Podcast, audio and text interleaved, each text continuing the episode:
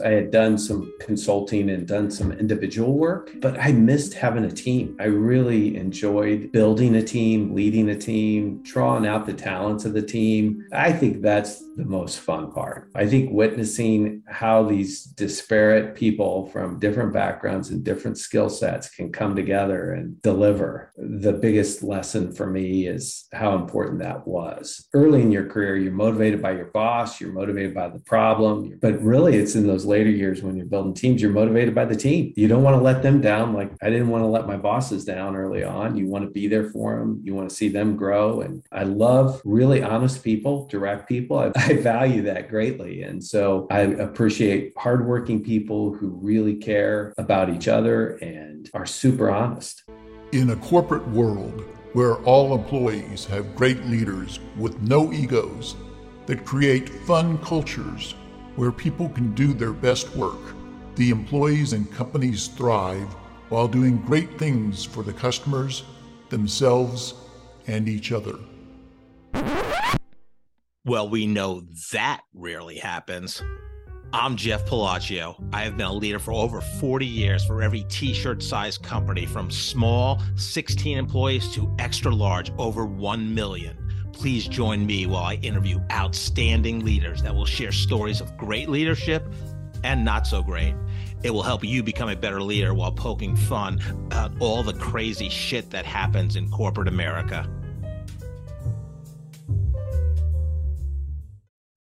Hi, I'm Joe Deshawn, and welcome to the Corporate Couch with Jeff Palacio. Today, Jeff is interviewing Steve McClain.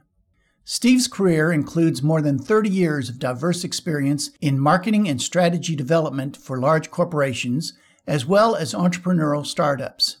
His career has been focused on consumer marketing and business development for top brands like Sprint, Ford, ADP, and USAA. Steve joined Unbound, an international nonprofit organization based in the Kansas City area, as Chief Marketing Officer, where he leads a team of marketers, business development, creative services, and media relations professionals who are focused on creating sustainable growth for Unbound. Prior to joining Unbound, Steve was the Senior Vice President of American Century Investments, where he was responsible for overseeing the retail division, which served over 600,000 individual investors and had $36 billion in assets under management. Steve is a graduate of Rockhurst University and earned an MBA from Webster University. He lives in the Kansas City area with his wife, Mary Beth. They have raised five children together and are enjoying a life stage that includes grandchildren. Let's listen as Jeff talks to Steve. Steve, I'd like to welcome you this morning to the Corporate Couch. Thanks for coming on. Oh, Jeff, thanks for having me. Oh man, I could hardly sleep last night. uh, yeah. So full disclosure, Steve and I worked together in the uh, early Sprint days, which I call the fun days at Sprint. So we've known each other for a while, but really, I'm, I'm very honored to have you on the, on the podcast. So thank well, you. I appreciate it. We're uh, I've had an opportunity to listen to a couple of the podcasts, and you're doing a really great job. I, I love that someone's unlocking these stories. I'm a big believer that there's a lot of lessons in stories. So I think that's a terrific idea. Well, thank you, Steve. That's very nice. And I will send you that payment we talked about the recording. Um, well, I like to start out just with kind of two questions, just to kind of break the ice a little bit. But one, we've been now three years, almost exactly. Today's March uh, 21st, 2023, three years into the pandemic. Yep. And uh, we're now used to Zoom uh, calls and meetings. Uh, so, what is the craziest attire you've ever seen someone wear on a professional Zoom call, or lack of attire?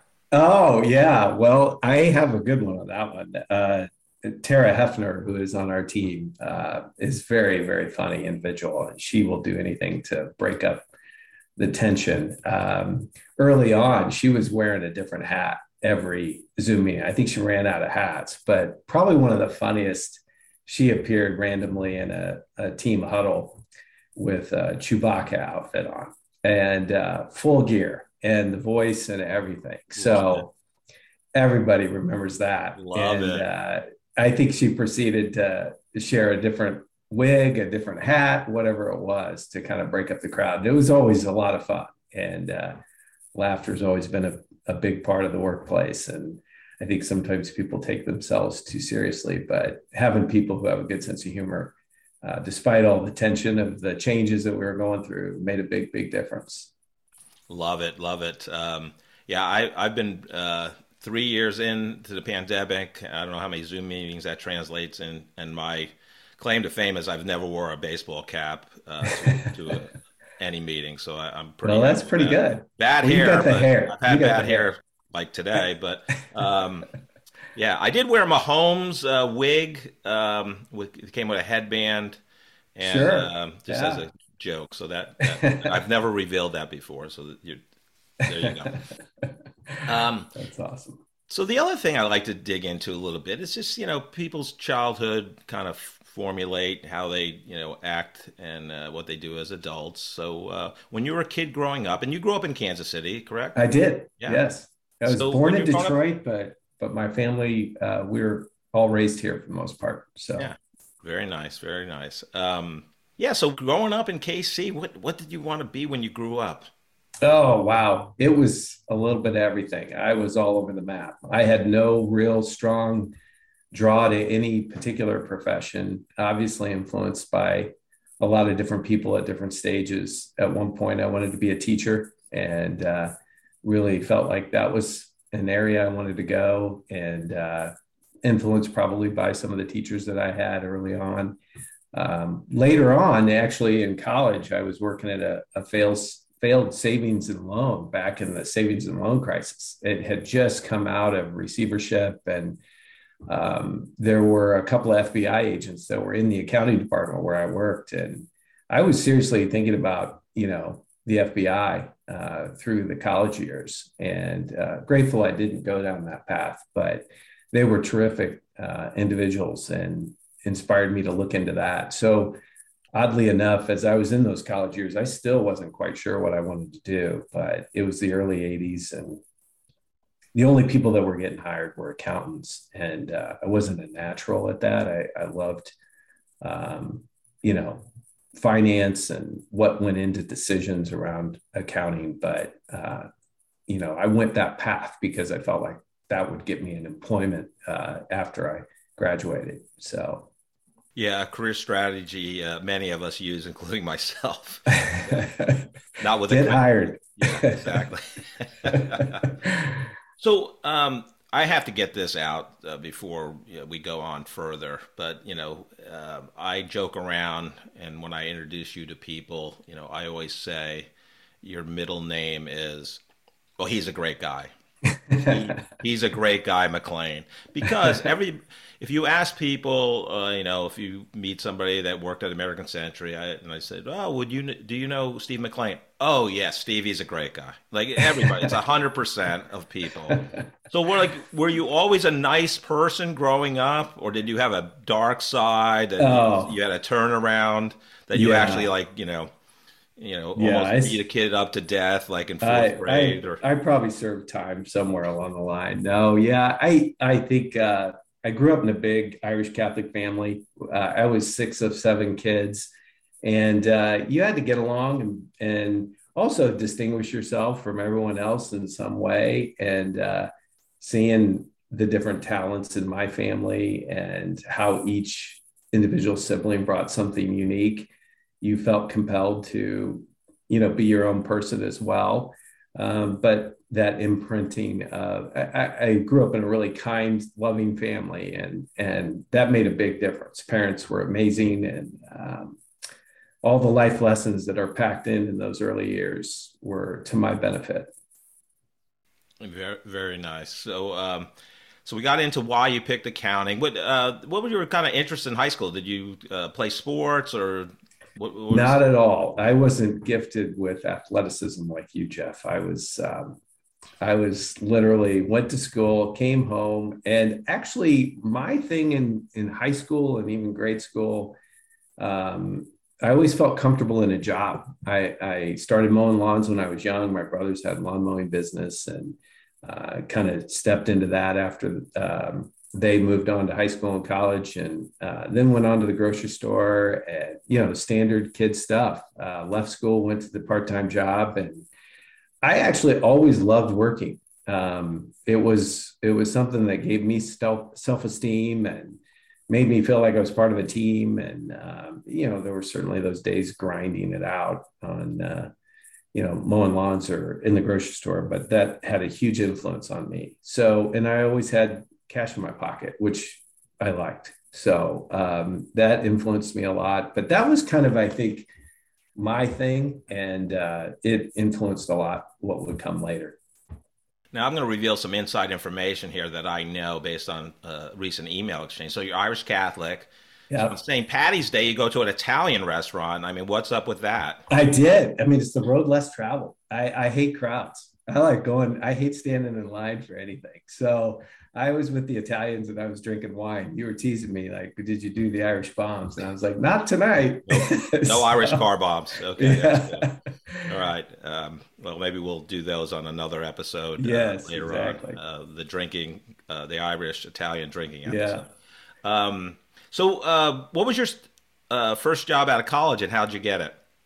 Oh, my first job actually happened in college relative to my career. It was United Telecom. I was an intern, uh, fortunate enough to be picked uh, by the audit department to be an intern, and I absolutely knew nothing. I mean, I and I had a mentor tell me, you know, they're going to carry you for a year. Just just know that you will know nothing, and I certainly delivered on that. And uh, I was fortunate enough when I graduated that they took me on full time and uh, did audit for about two years, and uh, really a great way to learn the business and and be exposed to really sharp people.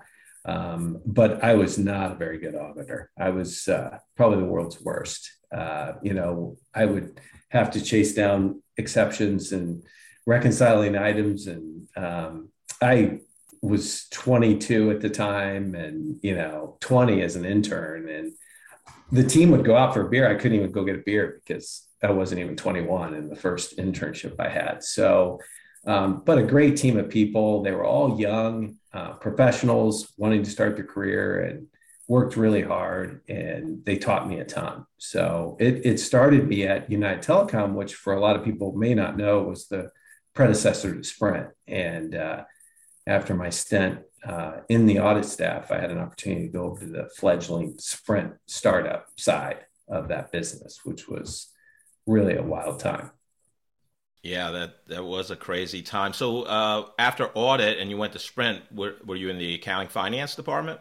Yes, I uh, spent about five years in finance and accounting. Uh, did a lot of financial reporting, and I, you know, learned a ton there. I think it kind of took the mystery out of numbers and knowing how to run a P&L or look at a P&L and analyze a P&L and a balance sheet. All that was really critical in those uh, time at that time, and I think, um, you know learned very quickly how important that is to guide a business and understand what's happening inside the business. But my frustration with it was all the decisions had already been made. Uh, I wanted to get out in front where the decisions were being made and decided, are we going to do this or that? And the, the challenge I found with accounting is it had already been made. We were just booking what had been decided. And uh, I was very interested in getting more proactive into the decision making side of the business. So, uh, so you were driven by that. So you basically you wanted to get closer to the customer, closer to the customer strategy. So, uh, you know, how did you navigate from accounting, finance to, uh, I believe you went to the uh, marketing uh, database side? Yeah, it was uh, through analytics, and it was really understanding numbers, and felt like that was a great bridge. And back in the day, you know, Sprint was one of those great big brands that put poured huge dollars in big brand advertising, pin drop and everything else. I mean, millions and millions of dollars. And Jeff, like you, I was intrigued by isn't there a smarter way of doing this? And how can we start to use the power of data and analytics to make better decisions about where we invest our marketing dollars? And um, I had I not had some of that finance background, I don't think I would have been as effective as a marketer. Uh, I've often, and Harry Campbell was one of those mentors I had that early on, he was a boss. He said, You got to know your numbers. And he was one of the best marketers uh, I was exposed to. And he really emphasized that to our team. And I felt strong in that space. I felt like I could hold my own. And I've seen marketers through the years not as comfortable with numbers. And I think it hurts them Yeah, hundred percent. I mean, you know, they wanted everybody wants to have a Super Bowl ad, but what what you know, you're paying a lot for. Does it move the needle? Does yeah. it build better customer relationship? Um, so was Harry your first boss coming over from accounting? Oh gosh, no, it's a funny story. Um, probably one of the most dramatic uh, experiences I had with the series of leaders I had. I think I calculated how many leaders I've had. I've had over 40 leaders in in my career.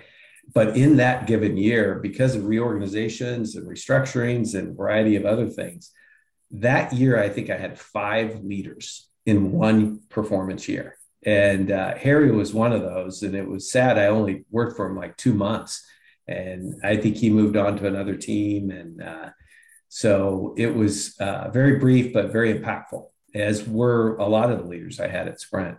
They were always very, very smart, very challenging, and uh, caused you to think and, and adapt. And uh, I really appreciated that that time.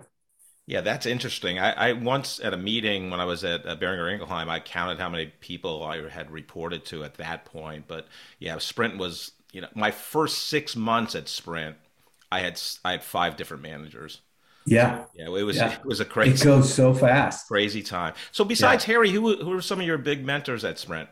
Oh, you know, I think one of the biggest uh, and the longest time period in different jobs and, and situations was Cindy Rock. Cindy Rock uh, was a phenomenal leader. She started out with me in audit. She was uh, a couple years ahead of me um, and looked out for me and was just a terrific person and actually returned to Cindy a couple of times in my career at Sprint. And uh, she obviously went on to some really big roles at Sprint, uh, namely around customer care. And um, Cindy just was the ultimate in people leadership and pragmatism. And she wanted to get stuff done. And um, she really wanted to break down the problem and understand what was driving it, but she was very close to her people. And uh, wanted to see progress. So you felt like a lot of good leaders, you you don't want to disappoint them. You want to work hard for them. You want to help deliver, and uh, she rewarded you with uh, a lot of support and encouragement along the way. Who was the worst boss you had at Sprint?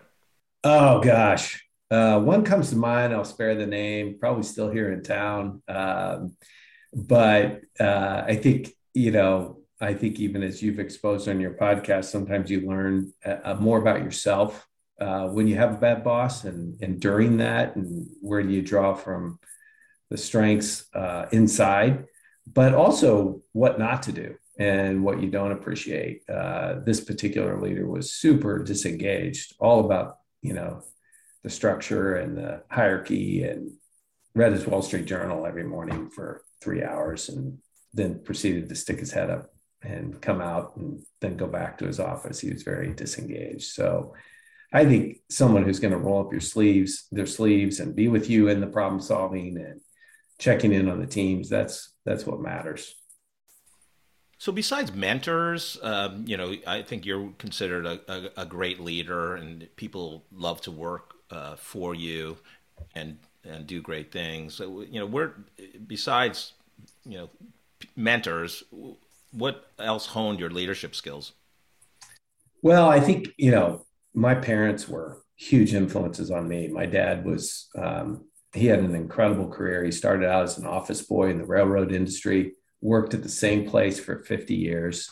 Uh, he rose to the executive level and through a lot of hard work, had an unbelievable work ethic. And uh, what I admired most about him is his persistence and his ability to relate to people. He was very much a people person.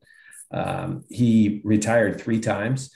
Um, he was called back two times to return and help with a particular strategic problem. And um, I learned more just sitting across the table from my dad. And he was an incredible storyteller, often in parable form. Uh, I'd come in and share a struggle I was having at work, and he would harken back to 1971 with something, whether I was complaining about the deregulation of the telecom industry, he would liken it to a story of the deregulation of the railroad industry. And uh, he just had something for every scenario. And it kind of put a perspective on it. So if I was ever struggling with anything, it was it was showing up and just listening to him that I would be inspired. And he gave you a sense of perspective that the small stuff doesn't matter and that particular day's worry isn't going to uh, matter in 10 years.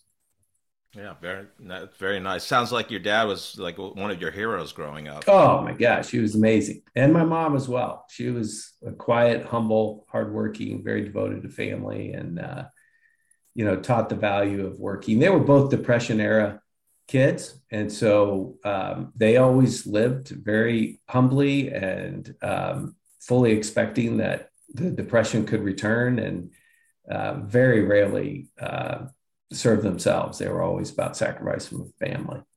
So, out of the seven kids on the McClain uh, family basketball team, were you a, one of the starters, or do you were one of the two that came off the bench? oh, I was. I, I think all of our talent in basketball and any sport went to my little sister. She uh, she dethroned me. I was the baby for for six years. She came along much later in life, and uh, she was just such a gift to the family. But um, it was it was her that got all the athleticism and she ended up being a really unbelievable basketball player and volleyball player through the high school years and probably could have gone into college but she was done by that time and uh, so i tease her you know that the reason she was so good was because i was out on the basketball court showing her how to do it so go. but she beat me quite often i can tell you that yeah i mean sprint was fun i mean i think we were a little ahead of our time uh, it was uh, myself, you, and Mark Vobril, and we kind of got the one sprint thing, you know, not not conceptually going. We actually started a database marketing forum, so that that was really yeah. fun. We brought all the divisions together. Yeah. Sprint PCS, which was not part of Sprint at the time, and yeah. really we started trying to do some things around that one sprint idea. So that was fun. You mentioned United Telecom, but we had local, we had Sprint International. Yeah. Um, oh, the, yeah, di- various different divisions. So it was a it was an interesting time. So uh, so you you spent 14 years there. What what made you leave Sprint? Well, it was interesting because uh, you recall that it was such an intense, intensely competitive um, marketplace. You know, the MCI WorldCom, you know, the AT and T battles, price price wars, and you just grew up with that kind of mindset that you know you had to stay above and better than the competition, and um, you know, it was one of those critical moments where uh, I was being um, interviewed for a particular role outside of Sprint, and someone said, "Yeah, it's great you've done all this at Sprint, but what what have you done without the big brand of Sprint behind your name?" I was like, "Well, nothing. I mean, I've always been here. This is what I grew up with." And they said, "Well, if I were you, I'd go out and get something that's uh, a little bit different than that." And so at the time, I was in partnership marketing, and um, it came to um, do some uh, partnership work with a firm out of Boston. It was an upstart company, and it was actually a great group of guys. And uh, it was the go go, you know, 1999 uh, into 2000. And uh, the founder said, Why don't you come work with us? And so I was like, I, I, live in Kansas City, and this was before Zoom and all this incredible technology that you can connect with people. And I said, Well, I'm not, I'm not moving to Boston. And uh, he said, That's all right. You can do it remote. And uh, so I took a business development role there. And I really wanted to be on the ground floor of something. I, I love building, I love seeing things uh, transform and change over time. And so it was an opportunity for me to work with a very small group of people. And uh, they were all super smart guys and uh, just had an unbelievable time. Worked there for four years. And it, it was uh, through the tech bubble burst and everybody was migrating to the smaller upstarts. We almost didn't make it, but ultimately uh, the firm was sold for $240 million to Pitney Bowes. And it was just a great experience to be able to witness that and be part of it. So, um, and I commuted to Boston uh, much more often than I thought I would. Um, and I'd leave on a Sunday night and come back on a Thursday night and work from home on Friday. And uh, was on the road probably three weeks out of the month uh, during that four year period. Wow. So you go, to, uh, so you're working for Sprint, probably, I'm going to guess at that time, 50,000 employees, give or take, 45,000 total. and you go to an upstart uh, company, entrepreneurial. So, what, what was your biggest surprise, kind of making that transition? Yeah, that's a really good question. Um, I think one of the biggest surprises that I had was that not everybody had learned what we had learned at Sprint. Um, you and I have talked about this. The conveyor belt at Sprint has, it, it was so high speed and there was so much going on at once that the lessons were multiplied in that kind of an environment. And oftentimes I would go into that smaller environment. And these, these guys were all Harvard, Dartmouth grads. I mean, they're really sharp guys but they hadn't been exposed to business conditions and situations that were life lessons at Sprint all those years. So I think, like my college years, like my Sprint years, I underestimated how much I had been exposed to, how much I learned. And everybody comes with a different perspective and a different background and frame of reference. But that those years were incredibly formative and uh, just terrific training ground. Yeah, 100%. Stuff we learned through the University of Excellence, total quality management, it's yeah. things I still use today. So, yeah, yeah we, I totally agree. Was that your first uh, role in sales, this business development role for this company? It was. It was. We had a pipeline responsibility and we had a venture capital company, you know, checking in every month. Are you getting your sales? Are you getting the contracts? And B2B kind of sales model. And, uh, it, you know, it was it was three to four year kind of cycle that you know to convert customers, and we had to reduce that significantly down. And fortunate for that business, we had a cash cow side of the business, and then we have this emerging product emerging division that we were trying to build at the same time. So we were able to survive the tech bubble burst because of that cash business, and ended up growing that that new division on a very lean model. So you move from a finance accounting role to kind of marketing and sales analytics to mm-hmm. marketing. Mm-hmm. Kind of that's been your career arc so far. You get into sales. Who was your mentor there? How did you go about learning, you know, to become a great business development person? Yeah, I think it was a combination of people. I had um, I had a boss at Sprint. Her name was Terry Morrow. She was very um, very good at understanding kind of what through the eyes of other people and partners uh, what they would need and want and how they can come together with a common goal. Um, you know at the end of it it's it's relationships and it's truly understanding how you can come together and help somebody else out. And uh, at the same time be a guide for what's needed within the organization. I always believe that if you're coming together with another organization you can't you know just go with what their agenda is. You have to represent your firm and what they can do and what they can't do. I think you have to really understand inside the organization what you're capable of doing and what's not possible because if if the expectations aren't managed with that customer relationship you're going to end up getting uh, people very upset. So I loved being able to get out and meet new people. Um, it was hard. It was hard because they ask hard questions. They expect a lot, way more than maybe you're capable of. And it's kind of bringing those two individual groups together and, and trying to make something happen. My dad always used to say, nothing happens until somebody sells something. And uh, he was a great reminder of that. And he was right. I mean, he, he, you can sit there and talk all day long, but if you don't, if you don't close business, you're not going to end up, you know, having anything to support it. Yeah, I, I totally agree. That's that's a great reminder. I love yeah. that quote. Um, so the company gets bought out. Is that when you came back? Uh, well, not came back. You obviously did not move, but is that when you went to American Century Investments? Yes. Yeah. So I I picked up from there to join American Century, and I had been a client of theirs for years and always admired the quality of the organization, great reputation. It was one of those reasons that I I did come back. I wanted to get off the road and took a position uh, a little bit uh, less than what I wanted, but I felt like it was worth it to be in Kansas City. I was responsible for coming into the retail division as a leader of acquisition. Um, fortunately, um, I had an opportunity about six months later to step into the VP of marketing role and uh, for that retail division, and it just was a wild ride ever since then. So um, had some wonderful leaders, wonderful opportunities, and they, you know, they placed a lot of trust in me. I think the challenge with that was going into a completely different industry, most of the people in that industry grow up in that industry, much like telecom. But I felt like I brought a consumer mindset to that role. And I think you can get a little too into your own products and uh, lose sight of who the customer is. And I think that was something that I was able to bring to the role.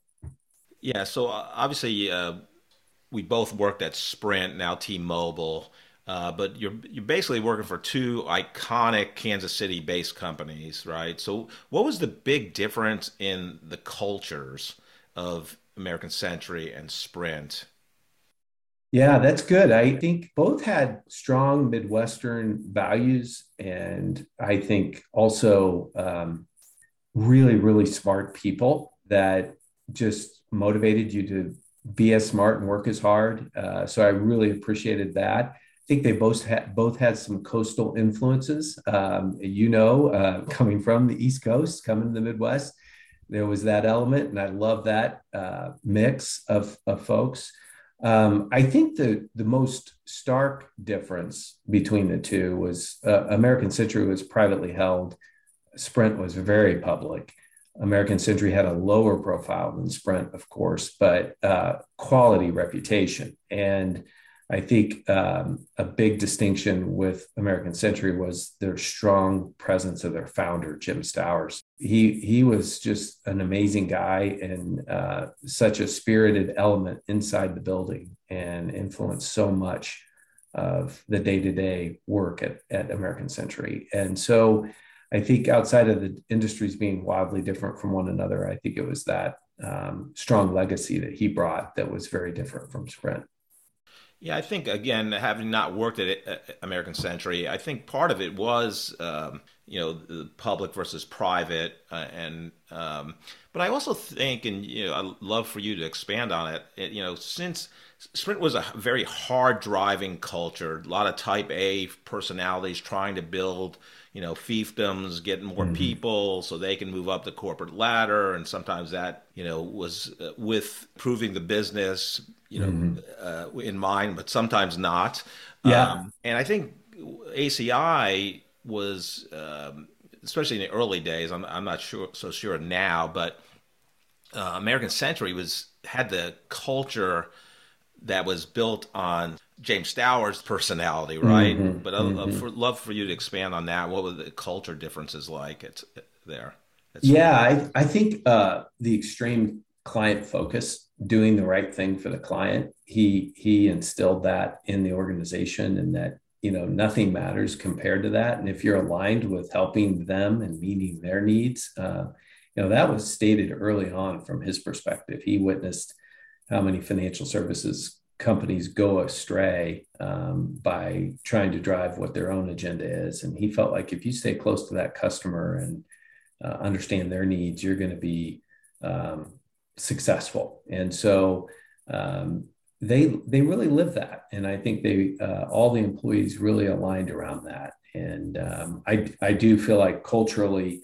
Um, just as smart of people uh, work there, and uh, certainly good leaders and bad leaders, just like at Sprint. And uh, lessons learned in, in that environment were incredible. Yeah, and I think the other thing, I think American Century was on the kind of really a pioneer in taking care of the employees. I mean, they mm-hmm. were ahead of their time just with the benefits. Um, you know, knowing you know, obviously knowing you and a lot of other people that worked at American Century. And any uh, thoughts on that? Yeah, there's no doubt. Um, you know, the employee was considered a you know really an associate inside the organization. They treated them with a great deal of respect, very attuned to what their needs are. Uh, I know Diane Gallagher's there in HR now. She's a terrific person, great business leader, um, very much uh, a caring type individual.